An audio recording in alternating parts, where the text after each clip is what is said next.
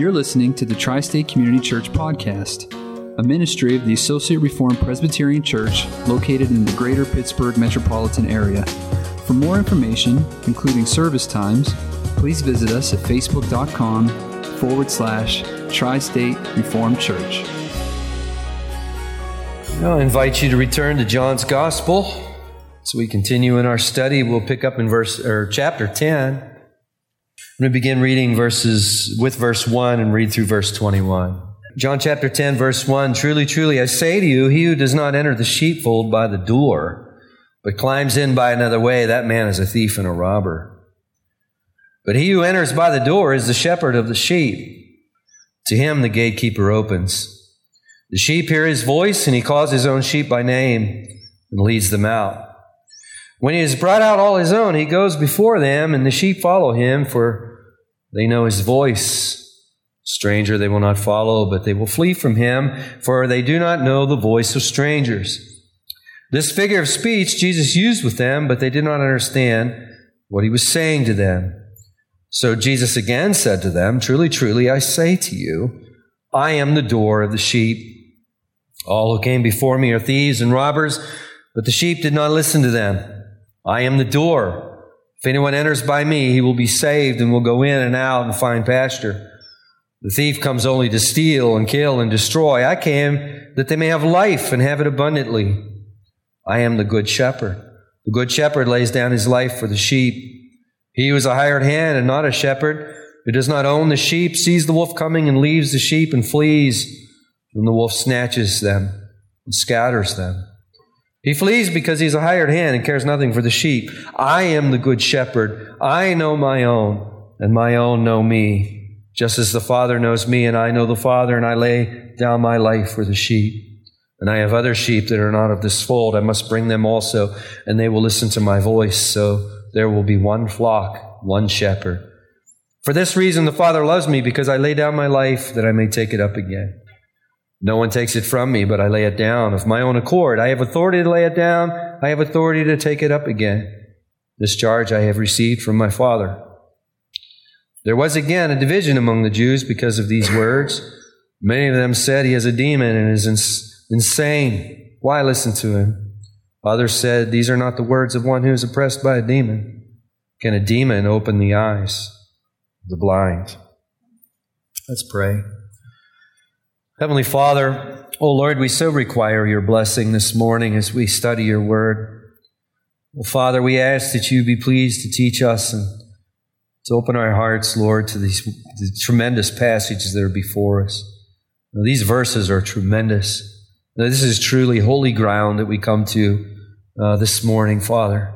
And Father, we pray that, Lord, uh, you would open our eyes afresh Cause your word, O oh Lord, uh, to be seen and understood by us. And, oh Father, may we, as to use the language of James, may we not just be hearers only of the word, but, oh Father, by your grace, may you make us doers. Help us to align our lives, oh Father, by the truths that are contained here. And we pray these things in your precious name. Amen and amen. I'm thinking I ought to say the same thing as we come to chapter one that I said when we were coming to chapter nine and, and saying this over and over again. I don't want to give anyone the impression that I'm against subheadings. I'm not against subheadings. When you're looking for something in Scripture, your su- the subheadings are your friends. Uh, when you're looking back through passages of Scripture and you're looking through those subheadings are really, I find them really helpful. Um, I don't have the Bible memorized to the point that I can just turn to any verse. Uh, uh, those subheadings are are really helpful. But as I brought uh, up as we were approaching John nine, I, I brought up a couple times. Sometimes the, the subheadings uh, can cause us to stumble a little bit, and I think chapter ten is another example where it it may cause us to stumble. Uh, many of you. Um, if you have the ESV open or the NIV, will have a subheading that says "I am the Good Shepherd" or "the Good Shepherd" or something to uh, to that uh, description. Um, so um, that can, in our minds, subconsciously lead us to uh, uh, think, okay, we're off onto something completely new here. And we can stumble if we start to isolate chapter 10 uh, from chapter 9. Uh, because uh, what I hope to show here is there's an intimate connection between chapter 10 and chapter 9.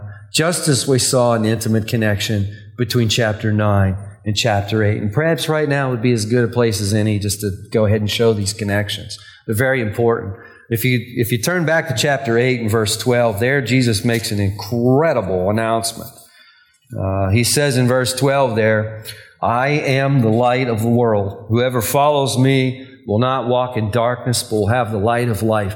That verse has been blessing people. I used this for, I talked to a man uh, on Wednesday, or Friday, I'm sorry, Friday. Came across a man who uh, he is grieving. He lost his wife recently, and uh, he's just just really having a tough time. You can see that you can see that from 50 yards away. And uh, I approached him, and and we had uh, some discussion, and and he was talking about how this world's just going this way and going that way, and I'm like, yeah, it's a dark, dark place.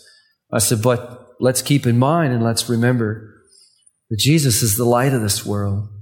And this man opened, I mean, he lit up. It was almost like the light of, of Christ just lit him up. Some of you know exactly what I'm talking about.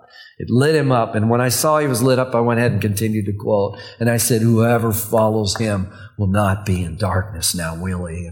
And it was just amazing to watch, to watch the Lord light this otherwise very despondent soul, very grieving soul, to light him up with his word. Jesus makes this comment, doesn't he? He says, I am the light of the world.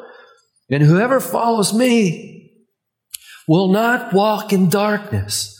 And I spent a lot of time devo- uh, uh, developing that. He says that in the context of the Feast of Booths and in, in the wake of a celebration of the Rite of Lights, if you will, which commemorated the, uh, uh, the Lord being with the fathers in the wilderness by a pillar of fire at night and a cloud by the day. And what Jesus in essence is saying, hey, you, you know that, that cloud in the day and that pillar of fire at night? I am that pillar of fire, is what Jesus is saying. And the connection of John chapter 9 with that is clearly seen in the fact that as Jesus departs from the temple area, and that takes us to John chapter, um, uh, uh, be John chapter 8. Let me see here. I'm getting ahead of yourself, Rick. Um, as they're picking up stones in John chapter 8, verse 59. I've pointed to this several times. They pick up stones to throw at him. Why? Because he's making these statements. And if you look in verse 59 there, you see Jesus hides himself from them. He hides himself, themself, himself. And this is an echo of what we read in the Old Testament prophets, where the Lord hides himself from the apostasy of Israel. Let's not look at this verse, as I've said several times and hope to say many more times, that Jesus is fleeing from them because he's afraid of the rocks. No, no, no, no, no. There's no harm going to come to the sovereign one of the universe here. Uh, until he's ready to lay his life down, as we're going to see in our present chapter. No, he's hiding himself. He's hiding. What we need to see here is the glory is departing from the temple. And as the glory departs from the temple, it could have been as he was leaving the temple. It could have been as soon as he was walking away from the temple that he comes across the man born blind. Now he's just made the, he's just made the statement, he is the light of the world. And whoever follows him will not be in darkness. And here comes Jesus walking past this man who has never seen light. He's never seen light. He's never seen any light. Who's been born blind. And Jesus, Jesus gives us, Jesus gives us this incredible news in verse 3, John chapter 9, verse, verse 3, that this is the will and design of the Father, that the works might, of God might be displayed in this man. Jesus says, We must work the works of him who sent me while it is day. Night is coming when no one else can work. And then in verse 5, what does he say? I am the light of the world. And it's almost like, I told you I'm the light of the world. Now I'm going to prove to you I'm the light of the world. And what does he do? He heals this man of his blindness. And in terms of his physical blindness, he is made to see right away. In terms of his spiritual blindness, we've seen a progression. Last week, we saw a progression in this man uh, very clearly in verse 11. He refers to Jesus as the man called Jesus. Um, as you look to verse 17, he calls him a prophet. Until finally, when we get down to verse 38, he calls him Lord. He says, I believe. And he offers him worship. And the important thing here is that Jesus doesn't correct him like an angel, a holy angel would have. Jesus is who he says he is. I am the light of the world. Now, um, having demonstrated that, uh, Jesus makes some concluding remarks here. And these concluding remarks in John chapter 9 are essential in understanding John chapter 10. Jesus says in verse 39, for judgment I came into this world that those who do not see may see and those who see may become blind. Some, you remember last week I brought up sometimes we can trip over that because other, elsewhere Jesus said I didn't come to judge, I came to save. And of course what Jesus is making reference to is as the light shines, it's inevitably going to sort people out. There's going to be those who are going to come to the light. There's going to be those who are going to flee from the light. And in essence, a judgment is made uh, just by virtue of the fact that the light is. Uh, that's what's being made reference to there. But then Jesus goes on and he says, uh, he says, uh, or the, some of the Pharisees near him, verse 40, heard him say these things and said to him, Were we blind also? And Jesus goes on and says, If you were blind, you would have no guilt. But now that you say we see, your guilt remains. That's somewhat cryptic. What do we make of that? What is Jesus saying? I think the easiest way to understand it is, you know, some of us maybe have some friends or we have some family members or we have some people we work with that you can't teach. You try to teach, but, you know, we, we might affectionately say, you know, uncle such and such, or, you know, my brother such and such, or my cousin such and such. You can't teach him anything because he already knows everything. You can't teach him anything because he already knows everything. And I think you know the kind of character I'm talking about. You try to talk to them about the gospel. You try to talk to them about the Bible. And even though they might not even be able to name some of the books of the New Testament, they've still already said, oh, the Bible, you can't trust the Bible. They've got it all figured out. And in having it all figured out, they're making a claim to be able to see. They're making a claim to be able to see. They can see, whereas we can't yet see. We, maybe we'll, we'll come to see, but currently we can't see, but they can see. And if you think of it this way, this is what the Pharisees are doing. Oh, they know Jesus is a sinner. That's what they say, right? Oh, we just know that. Well, do you now? They're claiming to be able to see.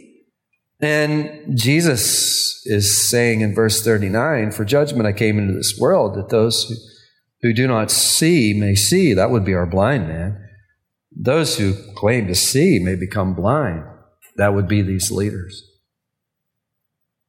Now, we need to have that in our minds as we come to chapter 10. We can divide chapter 10 uh, roughly into two parts, at least the chapter 10, the part of chapter 10 that we read.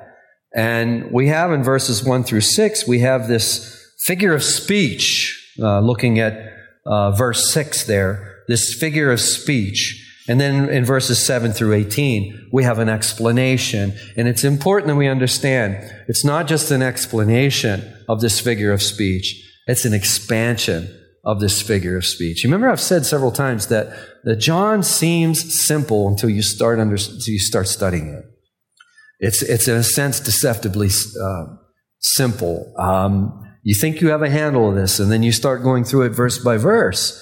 Um, and it suddenly becomes quite profound and quite complex.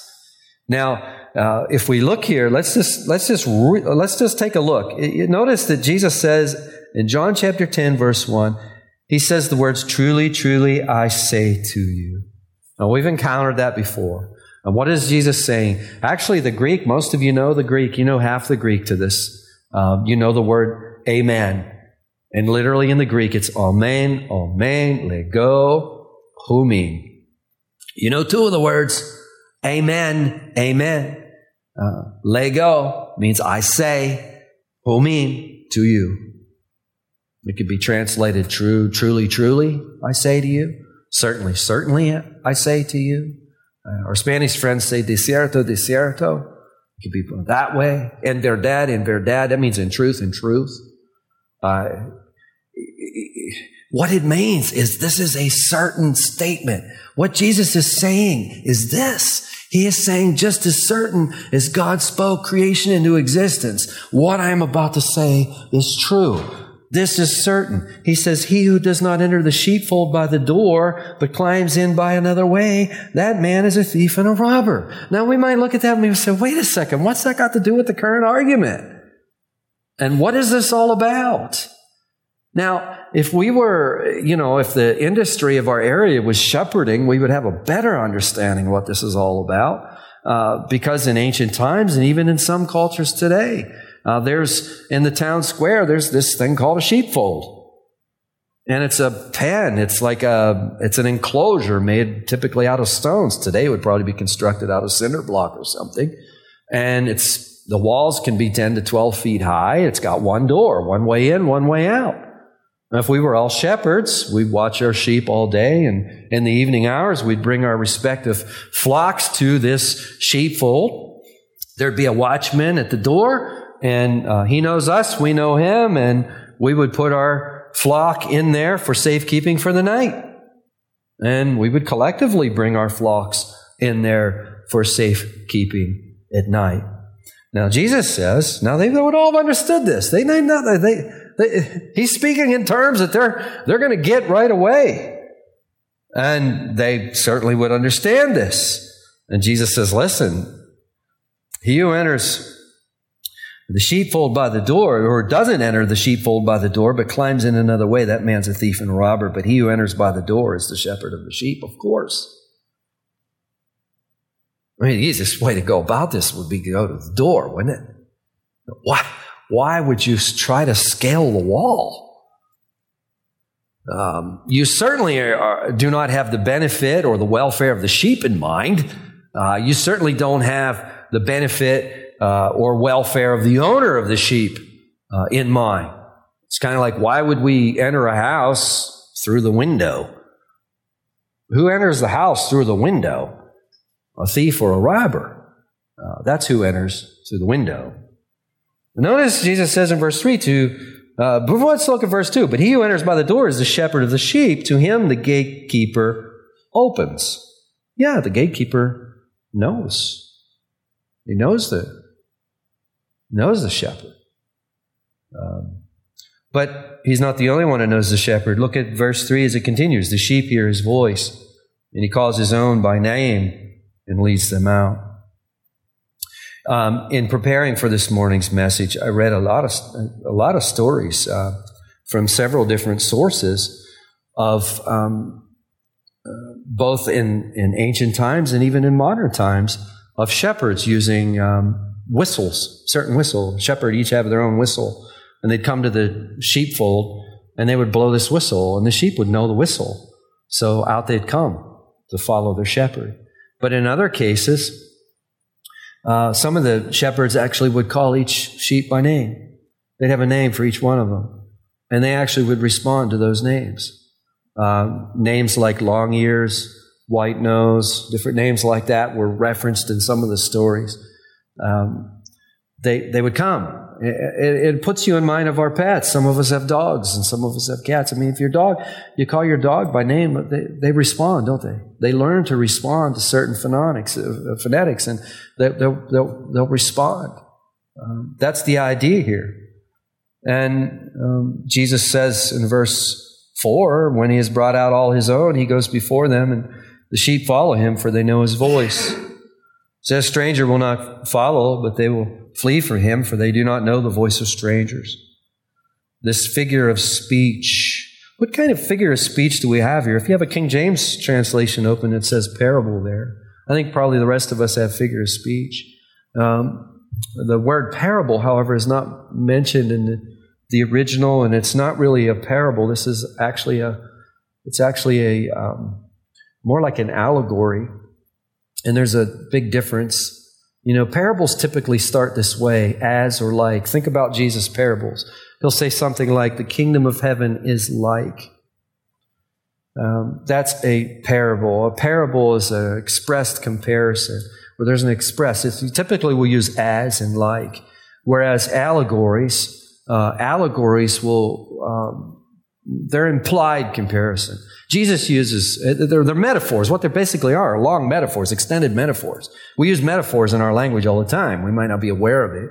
Jesus used metaphors. He, he says, he calls Herod a fox. Tell that fox. Um, we don't understand that Herod's actually a fox. No, we won't understand it that way. But when Jesus says, tell that fox, it sure paints a picture to us, doesn't it? That we get it. And that's what Jesus is doing here.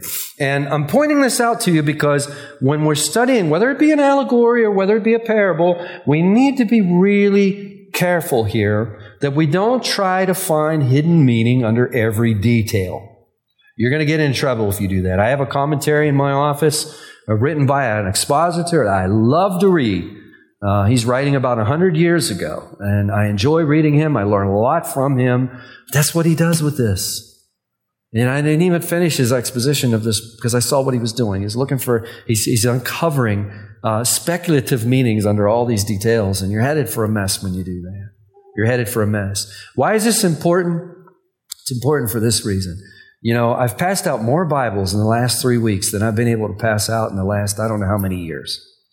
And as I was passing out one Bible to a person here very recently, that person said to me, You know, I don't know if I want a Bible. I mean, everyone's got their own take on the Bible, they got their own interpretation. And how am I supposed to understand this thing? And, and I explained to them, I said, Listen, there's so many interpretations of the Bible. I mean, if, if you learn how to use correct interpretive techniques, you're going to solve a lot of that. And they're like, Really? I'm like, Yeah, think about how you read a birthday card. Do you read a birthday card like it's your high school science textbook? I mean, I hope not. And I hope you don't read your anniversary card that way. I mean, we know better. We know it's an anniversary card. Our minds are mentally already set up for this. Um, and, and, and the same thing comes here. We need to learn. Our, our minds need to be set up, whether we're reading a psalm, which is largely poetry, some psalms are wisdom literature. We, we, we can tell when we read those psalms. When we come to this, we need to understand that some of these details are just details that are necessary in order to tell the story. And Jesus is not implying any significance to those details. But there are other details that are carrying the freight uh, of the significance that Jesus is trying to drive to us. And someone will say, well, how do we know the difference? Three things context, context, and, and you'll like this. I tell my Hispanic friends, I mean, I've, I've learned contexto, contexto, y contexto. They get that. Um, that's and it's what I like about it is it's not hard to learn that one, is it? Context, contexto. Add an end and say it funny, and you got it. Um, of course, they wouldn't be. They, well, they would say I say it funny uh, for sure, but it's context. And in the context here, we don't have to guess what is significant because Jesus is going to come out and tell us what is significant. Before we move on, there's just a little aside that I want to share. In verse four we do get some leadership lessons. And this is a side here. This isn't a side bonus. If you look at verse 4, notice that Jesus says, when he has brought out his own, he goes before them, and the sheep follow him, for they know his voice. There's a leadership lesson right there that I just want to share on the side. I won't spend a lot of time. We could spend all more rest of the morning on it. But notice how Jesus leads. He doesn't drive from behind and crack a whip. He leads from in front. I think there's a it's a it's a it's, it's a lesson that um, that we all should try to follow. Sometimes I think about things and I, will ask myself, wait a second, if we go about things this way, we're behind driving. Uh, we don't want to be behind driving. We want to be uh, we want to be leading. Um, and this is what Jesus does. Just a little on the side there. So here we are. We got this figure of speech. Jesus has used this figure of speech. Uh, they don't understand. So what does Jesus do? Verse 7, he begins to explain. Notice how he starts. Truly, truly, I say to you. But then he says something that's a little bit unexpected. He says, I am the door. I'm like, the door? I think it's a little bit unexpected. And that's why I say Jesus is not only explaining, but he's expanding. And this has caused a lot of heartburn for interpreters. So, but wait a second, how can he be the door and be the shepherd at the same time? Well, as soon as you understand the language, the, the problem evaporates immediately. It's a metaphor. We do this all the time. We don't think anything about it. For example, let me just give you an example. Sometimes people refer to businessmen as suits.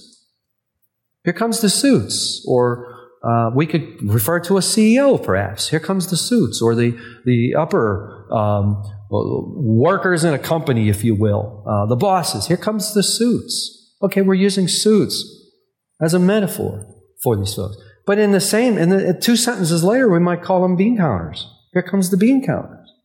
That's often meant in a negative way. And I don't mean it in a negative way, but I'm just, for example, I just thought of. Maybe it's a bad example, but, but here the same person is being called by two different metaphors, and we don't think anything about it. And that's what's going on here. Why can't Jesus be also the door and, and the shepherd? He can and he is. Now, some will say, well, what is meant by Jesus being the door? I could yap and blab, but I think the very best thing to do is just to ask you to turn back to John chapter 1. Keep your place in John chapter 10. But John chapter 1, a couple of verses, I think just, just open this up. Jesus is speaking with Nathanael in John chapter 1, verse 48. And um, in fact, in verse 47, Jesus saw Nathanael coming toward him and said of him, Behold, an Israelite indeed in whom there's no deceit. And Nathanael said to him, How do you, how do you know me? Jesus answered, Before, before Philip called you, when you were under the fig tree, I saw you. And Nathanael answered, Rabbi, you are the Son of God. You are the King of Israel.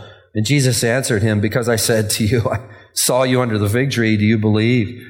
You will see greater things than these. Now look at verse 51. And he said to them, Truly, truly, I say to you. Jesus is fond of that statement, isn't he? Truly, truly, I say to you, you will see heaven open and the angels of God ascending and descending on the Son of Man. Now, when we were studying this passage, it was a long time ago, but we were thinking of Jacob's ladder, weren't we? A ladder that reaches to the heavens. Who is Jesus? He is this ladder that reaches to the heavens. In other words, He is the way, isn't He? to the heavens. And remember what I told you, John's gospel can be a little tricky to teach and preach because it's like them dolphins. Remember the dolphins? They jump up out of the water, you see them, and then they submerge. They're still there, but you don't see them for maybe a, a few verses or you don't see them for a few chapters. Then they come back up again.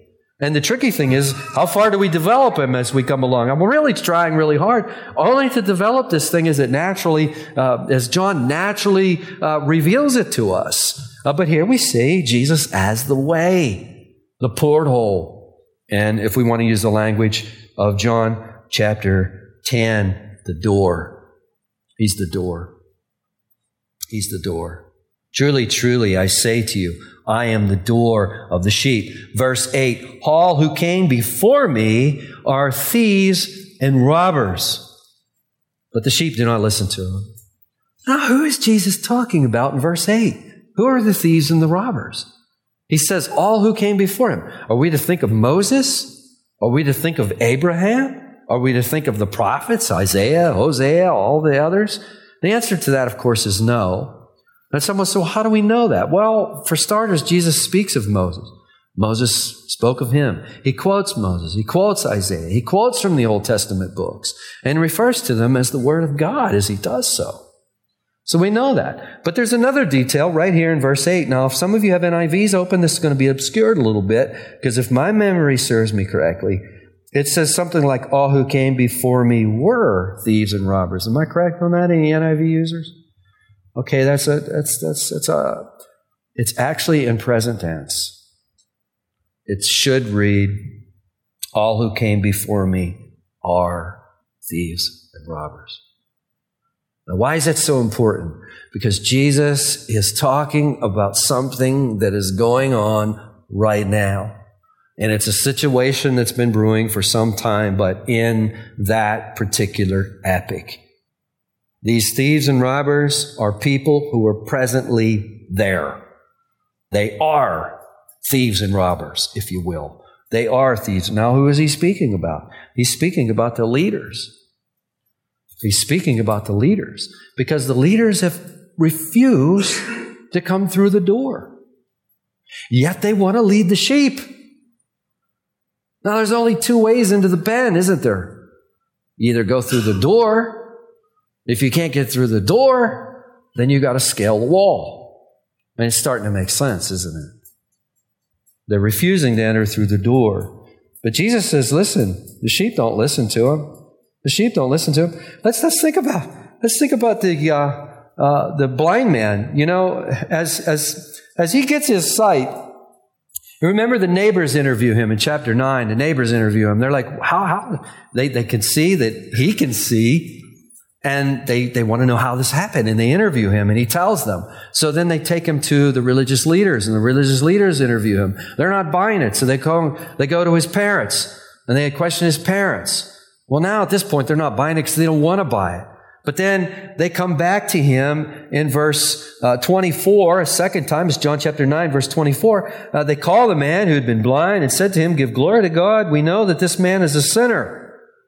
And the man answers, Whether he's a sinner or not, I do not know. One thing I, I do know, that though I was blind, now I see. Verse 26. They said to him, Well, what did he do to you? How did he open your eyes? Now notice how he answers. We pointed this out last week. He said, I have told you already. You can see he's getting frustrated with them. I told you already, and you would not listen. Why? Do you want to hear it again? And he says, Do you also want to be his disciple? A, uh, almost, it's, if we would have been there, I think, I think a lot of you would have put your hands over your lips like, Did I just hear that? Did he just say that? And of course, that gets them pretty upset in verse 28. They reviled him, saying, uh, You are his disciple. We're a disciple of Moses. We know that God has spoken to Moses, but as for this man, we do not know where he comes from. And then the man says, Why, this is an amazing thing. You don't know where he comes from, and yet he opens my eyes. What is this guy getting at? He's getting at these folks are starting to look like a Coke, a Coke bottle with 7 Up in it. I had a professor that used to use that analogy all the time. He said, If I offered you a Coke bottle with 7 Up in it, would you drink it? Leaves a lasting impression, doesn't it? I can tell by Laura's facial expression, she's not going to take it. She's going to say, uh, I'm good. Thank you. She'll probably say it real nicely. Um, but no. Um, he's starting to look at these guys like, what's wrong with you guys? My whole point is, he's not listening to them, is he? He's not listening. John 9, or John uh, chapter 10, verse 9, Jesus continues. He says a second time, I'm in the door. I am the door. If anyone enters by me, he will be saved and will go in and out and find pasture. The thief comes only to steal and kill and destroy. I came that they may have life and have it abundantly. What's Jesus doing here? The main thrust of what Jesus is doing here is making a contrast between his sheep and those who are not his sheep. And really, more specifically, uh, between his sheep and these thieves and robbers. Or we could put it another way it's between his sheep and the Pharisees and the religious leaders of that day. And let's be mindful here. This is something that's really important and we need to understand. These leaders were the leaders who would have been in the newspapers. They're the leaders who would have been covered by News 9. They're the leaders who would have been covered by uh, CNN. These are the prominent leaders, if you will, religious leaders of the day. We need to understand that. Um, and I, I think I could safely ask you, I mean, would you feel comfortable following some of the prominent leaders that you would see covered by the news today, or in some of what the world considers the prominent pulpits or the prominent places? The answer is no, isn't it? You're going to be a lot like this blind man. Said, What's wrong with you? Why are you saying this stuff? That's not scripture. If that describes you, do you realize how blessed you are? I, I ask myself this question if that describes me, how blessed I am. That I'm not left to be bamboozled by these thieves and robbers. If we're just going to judge by sake of numbers, The world would say these are the leading guys. But if we judge them by the straight edge of God's holy word, what do we find out? They're thieves and robbers. Now, this brings us to verse 11. And Jesus is changing metaphors. He says, I am the good shepherd. Then he says, the good shepherd lays down his life for the sheep. He was a hired hand. Now notice he's expanding here. He was a hired hand and not a shepherd who does not own the sheep, sees the wolf coming and leaves the sheep and flees. And the wolf snatches them and scatters them. He is, he's speaking about the hireling. Uh, the hireling, who is the hireling? The hireling is the person who probably does a good job in fair weather.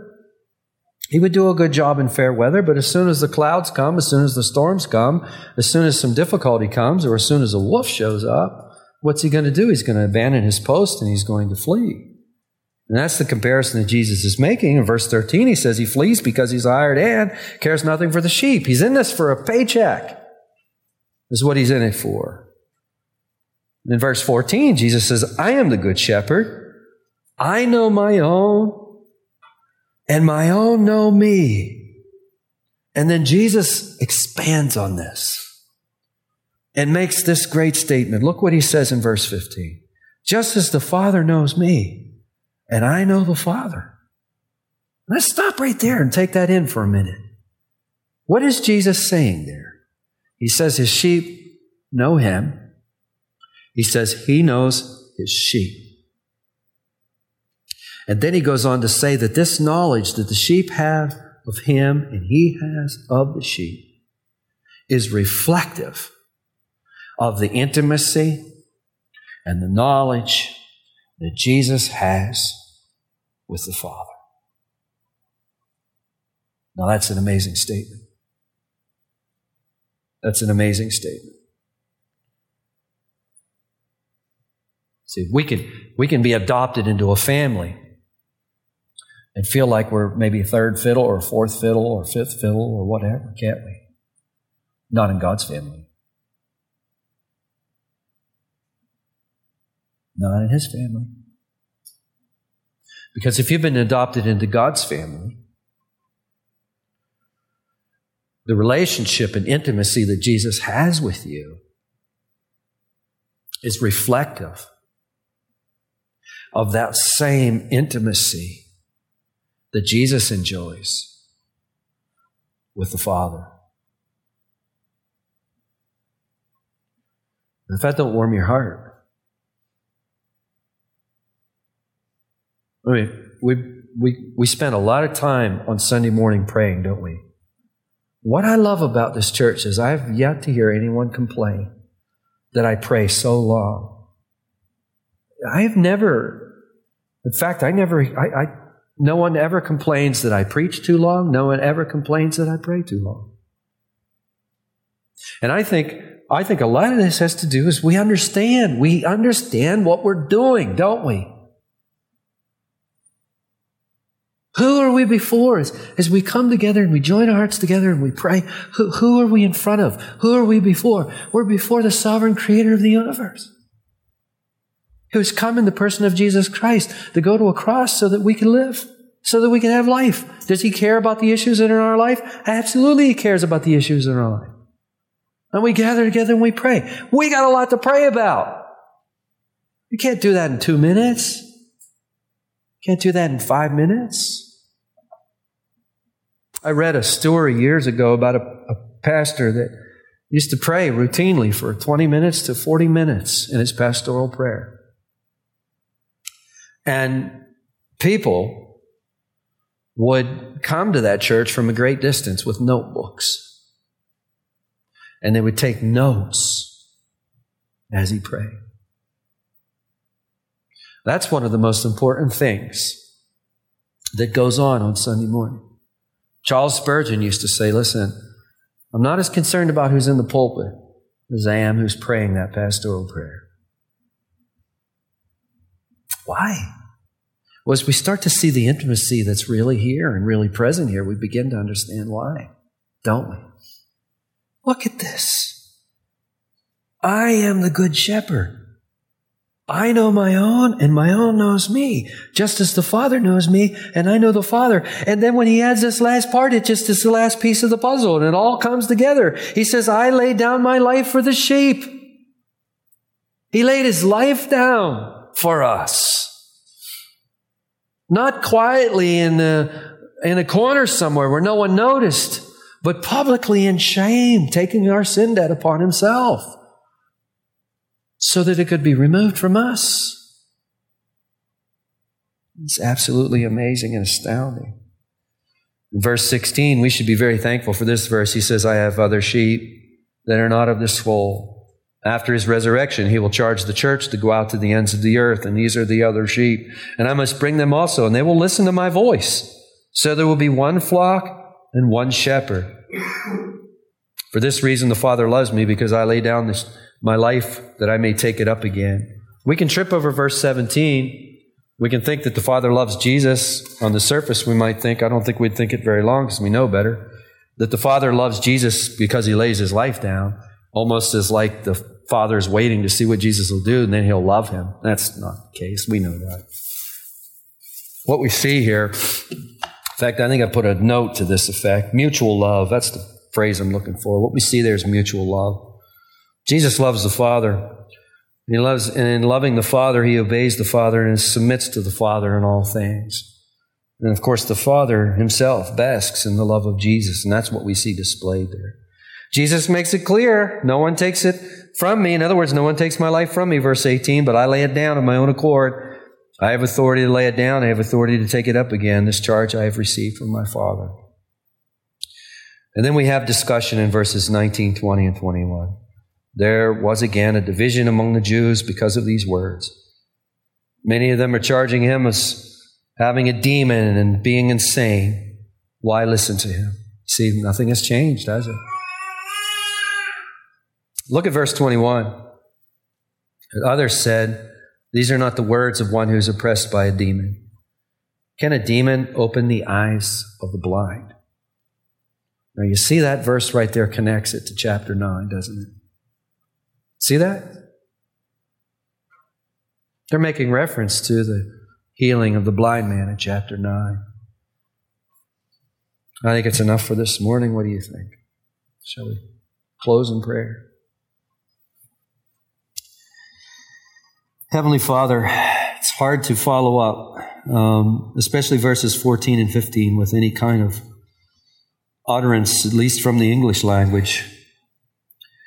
Father, we thank you for the intimacy that's in, that we enjoy, that we know so little about, that perhaps this morning you'll teach us more and more about, and perhaps even as we come to the table this morning, as we celebrate Holy Communion, perhaps, Lord, you will use this as a means of grace uh, continue us, O oh Father, in our in the deepening of our understanding of this union of which Jesus speaks.